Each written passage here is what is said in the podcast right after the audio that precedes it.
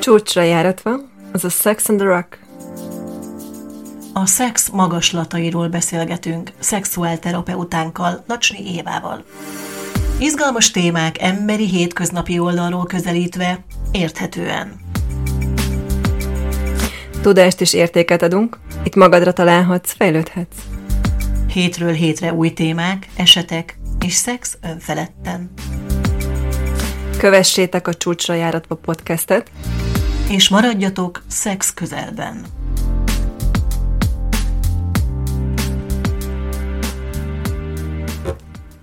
Éva olyan furcsa, hogy ezt a témát hoztuk így be elsőként, hogy a nemi vágyjal kapcsolatban nemi vágy, szóval, hogy ez mindenkit egy kicsit így szerintem fölcsigáz, de hogy egyáltalán kell-e különbséget tenni a vágy, meg a nemi vágy között, és hát nyilván nem arról szól a dolog, hogy neked feláll, nekem meg nedvesedik, szóval, hogy mi ez az egész, és hol születik meg egyáltalán a vágy, meg, meg engem nagyon érdekel, hogy kémiai, vagy fizikai, vagy mind a kettő.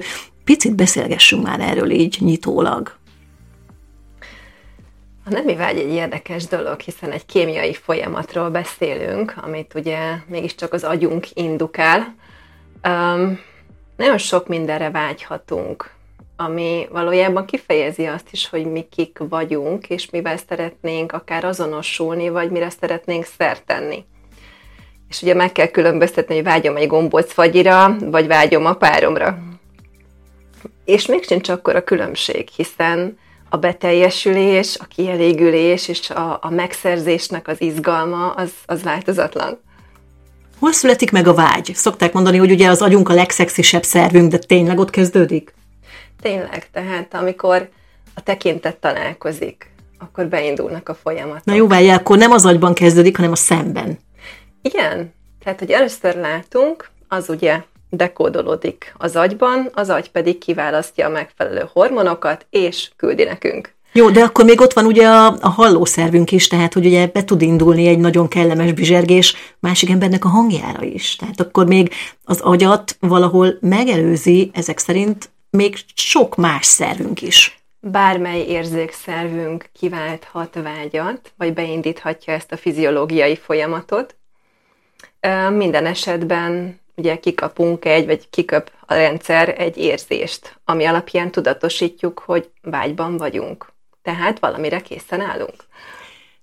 Kémia vagy vágy. Szoktuk mondani, hogy hú, a másikkal kapcsolatban, hogy mennyire működik a kémia a két ember között, szóval, hogy az, az mindig ilyen nagyon szemléletes, hogy hú, ott aztán tényleg nagyon dolgoznak a hormonok, és így minden kis idegszálunk, meg minden kis szőrszálunk ugye a másik felé nyújtózik, szóval, hogy hív, hívhatjuk így, hogy kémia? Vagy van a kettő között valami megfogható különbség, vagy ilyenkor pont ugyanarról beszélünk? Azt gondolnám, hogy pont ugyanarról beszélünk, um, és kell is. Tehát ahhoz, hogy a férfi és a nő, vagy két ember uh, találkozzon és vágyat érezzen, kell bizonyos kémiai folyamatnak um, a hasonlósága. És ugye innentől kezdve az érzékszervekre támaszkodhatunk, és be kell hívjam itt az ösztön ö, fogalmát, hiszen az, hogy mi érezzük a kémiát, az valójában egy nagyon ösztönös biológiai funkció, amit néha már már elfelejtünk, és elfelejtjük azt, hogy egy, egy állatias ö, dologról beszélünk, amikor szexualitás van a porondon. Még mindig ösztönlények vagyunk, és ősállatok. Tudod, mi a furcsa, hogy ugye arról beszélünk, hogy ugyanannak a vágynak kell megszületnie, vagy úgy nagyjából hasonlónak, de hát két tök különböző ember kö- között, vagy relációjában, hogy a búbánatban lehet ugyanaz a vágy.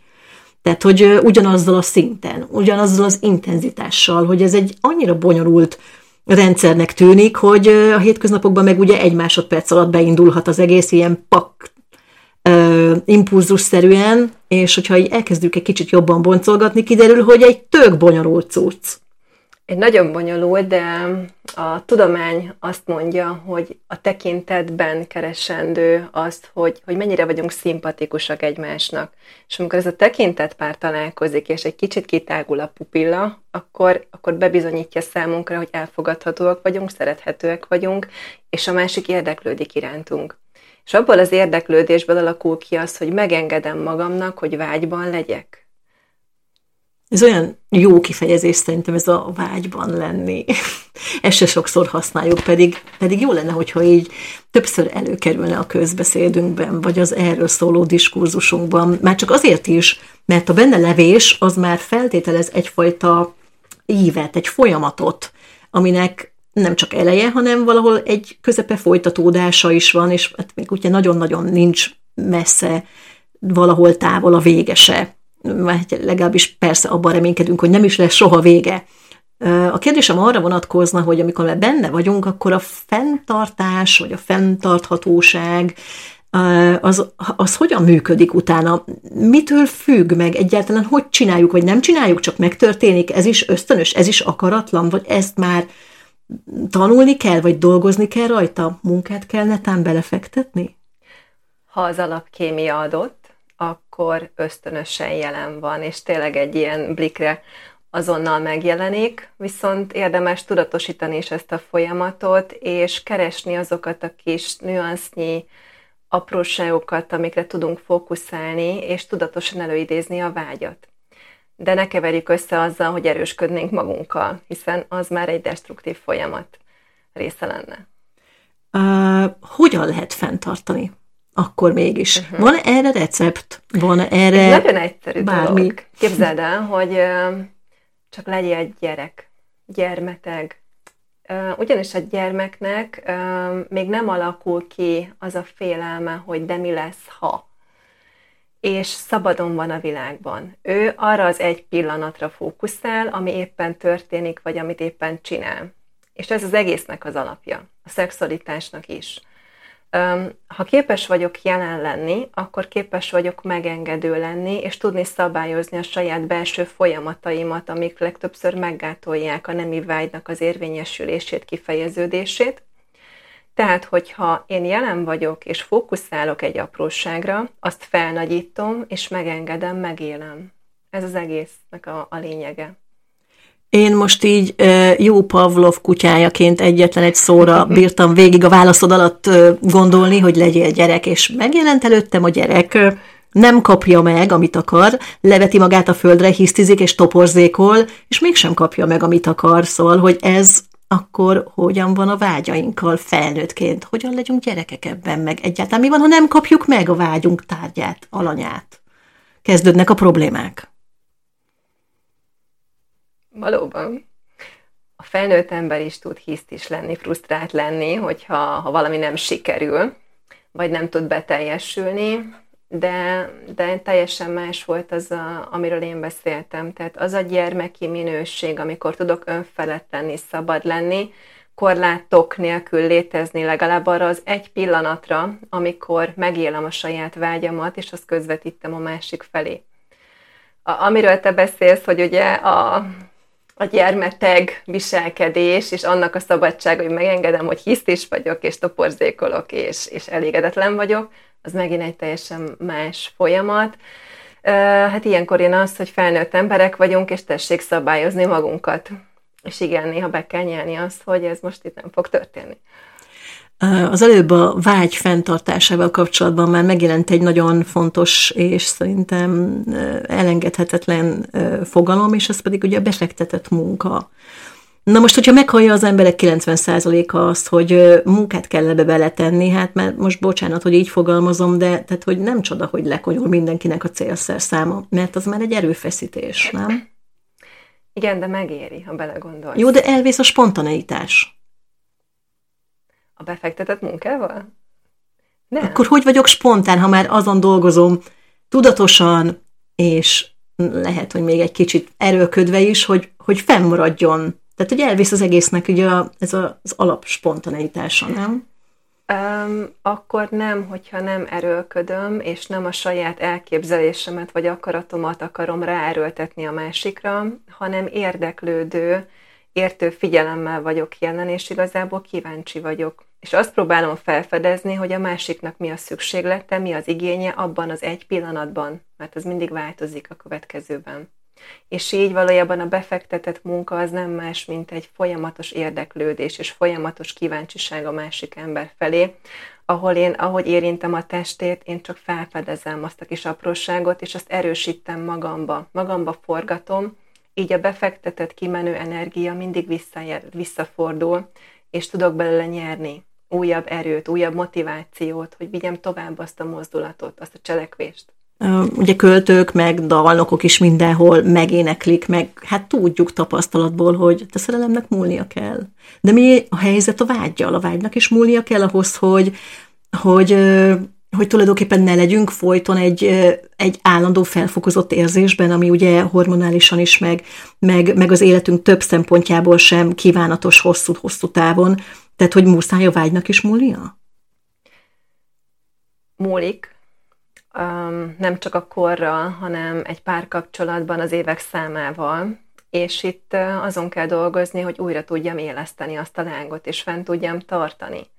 De igen, tehát a természet rendje és módja szerint minden elmúlik szépen lassan, és hogyha elmúlik, akkor ugye a szenzitivitás, az érzékenység is múlik velem, tehát az ember elkezd így belesüllyedni a hétköznapokba, Na és ott kell bekapcsolni a tudatos minőséget, és azt mondani, hogy ezt nem engedem meg, nem süllyedek túl messzire, mert akkor nagyon messziről kell visszahozzam magam.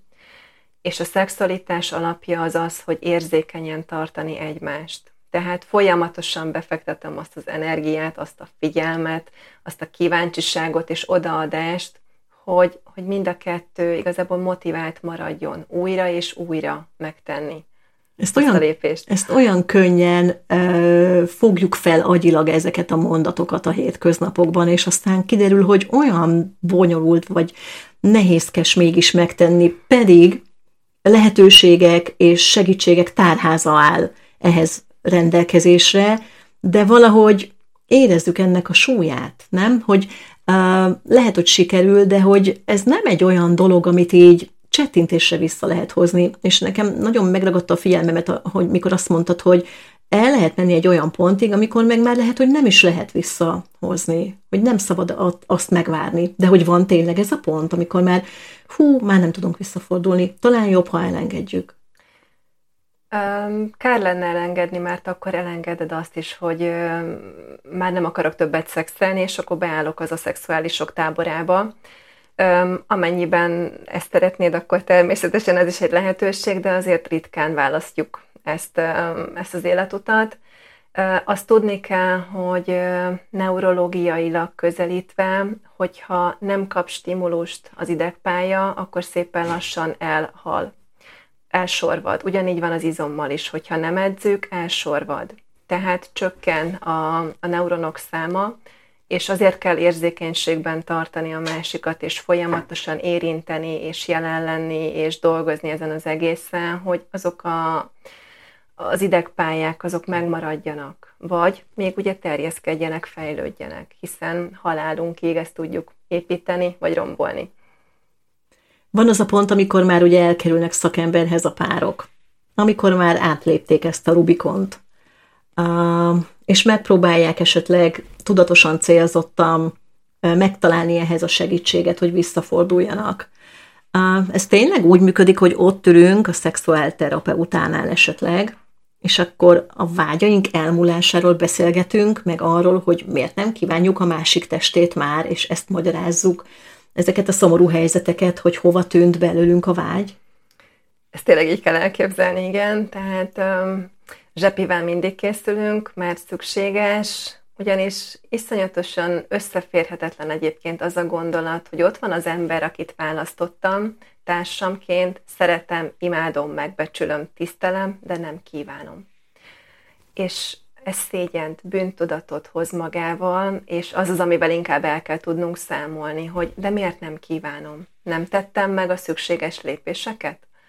És valójában általában nem tettük meg, hanem ezt valahol a szőnyeg alá söpörtük, szépen elsikáltuk, és közben éltük tovább a mindennapi életünket. Valahogy ezt kompenzáltuk vagy elmentem a csajokkal szórakozni, vagy a könyvtárba, vagy edzeni, vagy a gyerekekbe kapaszkodtam bele, és szépen lassan elfelejtettem, ha magamról beszélek, akkor nőnek lenni például. Vagy a férfi, aki mondjuk a munkájába menekül, a hobbiába menekül, és nincs otthon, nem elérhető. Ilyenkor nem a, azzal szoktak operálni a, a felek, hogy hát a másik megváltozott, elhízott, megcsúnyult, megráncosodott, megöregedett, és különben is kinőttünk már ebből a korból, hogy önfelett tinédzserként, meg mint a csitrik állandóan kajtassuk a másikat, szóval hogy ez már nem a mi korosztályunkhoz szóló dolog, ez a fiatalok sportja. Jönnek ilyen magyarázattal ilyenkor az emberek? Um, nagyon-nagyon ritkán mert a szerethetőség, az elfogadhatóság alapélményéhez hozzátartozik az is, hogy kívánva vagyok. Azért választok ugye, ellentétes nemű partnert magamnak, hogy ez is benne legyen a csomagba. Mondhatom magamnak azt, hogy nem, erre már nincs szükségem, már, már öreg vagyok, már mit tudom, meghíztam, változott az életem, és valójában mégis újra és újra visszakanyarodunk oda. Hiszen ha nem nyúlnak hozzánk, az olyan, mint amikor az anya nem érinti már a gyermekét. Ugyanaz a minőség. És ahhoz, hogy szeretve, biztonságban érezzük magunkat, ahhoz kell az az érintés, az az intimitás, az a közelség és a szexuális energia. Nagyon sokszor hallani azt a mondatot, hogy csak a töltött káposzta jó felmelegítve, de még az sem. A te a szakmai életedben hány olyan példával találkoztál, hogy újra föltámadt a vágy? Épp most volt két olyan párom is, akik, akik olyan szerelmesek voltak, tehát hogy jöttek hozzánk záró beszélgetésre, és csak úgy sugároztak húsz év után, három gyerek után. Kellett nekik egy jó fél év, és nagyon-nagyon sokat fejlődtek. Iszonyat tényleg események vannak a hátuk mögött, mindent is megéltek a húsz év alatt, és, és úgy jöttek hozzám, hogy hát lehet, hogy válunk. Tehát itt a vége. És addig-addig dolgoztunk, és mondtam nekik, amit tudniuk kellett, hogy, hogy kialakult újra az a láng. És az a jó egy, egy jó minőségű kapcsolatban, hogy mindig újraéleszthető. Tehát ez, ez soha nem egy lineáris görbe, hanem megvannak a maga amplitúdói egy-egy kapcsolatnak, és hol fönt, hol lent. Mondjuk már el, hogy mik azok, a, azok az alap dolgok vagy alapértékek, amik mindenképpen kellenek ahhoz, hogy egyáltalán neki lehessen indulni egy ilyen folyamatnak, hogy újraélesszük. Tehát, hogy nyilván vannak menthető és menthetetlen esetek. Mik azok, amikor, amikor, amik még menthetőek? Hogy néz ki egy menthető kapcsolat a te olvasatodban? Ahol emberként még megmaradtak egymásnak, ott menthető. És Ez mit jelent? Egy döntést. Mit jelent, hogy emberként még megmaradtak egymásnak? Jó közösséget alkotnak, megvan a szeretet, megvan az összetartozás, nem akarnak kifele kacsingatni, és nem okoztak túl nagy károkat, túl nagy sérülést egymásnak, tehát megvolt az az intelligencia, az a figyelem, hogy ne menjek túl messzire. És gondolom közös a cél és közös a cél. Tehát, hogy még mindig az van, hogy nem A-terv és B-terv van, mert ahol megjelenik a B-terv, ott már nincs az a motiváció, és ott általában elveszítik egymást a felek, hanem azt mondom, hogy egy út van, és ez az út az, hogy én minden áron meg akarom lépni, hogy, hogy újra megszerezzem a másikat. Te komolyan hiszel abban, hogy a vágy feléleszthető, de ők például hisznek-e benne? Tehát, hogy ez olyan megfoghatatlannak tűnik, hogy ami egyszer eltűnt, és tönkrement, az, az hogyan építhető újra? Megvannak-e ennek a technikái? Megvannak-e ennek a, a bárki által elérhető lépései szerinted? Még nem sikerült standardizálnom a folyamatot, de, de vannak. Tehát amennyiben ott van a motiváció, hogy én tenni akarok, nem csak önmagamért, hanem a másik emberért, és ezáltal a párkapcsolatért is ahol ez a motiváció hiányos, mert inkább azzal foglalkozom, hogy vagy a sebeimet nyalogatom, vagy önmarcangolok, és, és azon bánkódok, hogy mit nem tettem meg, akkor az ugye egy depresszív, besüllyedt állapot, amiből nem tud kilépni az ember.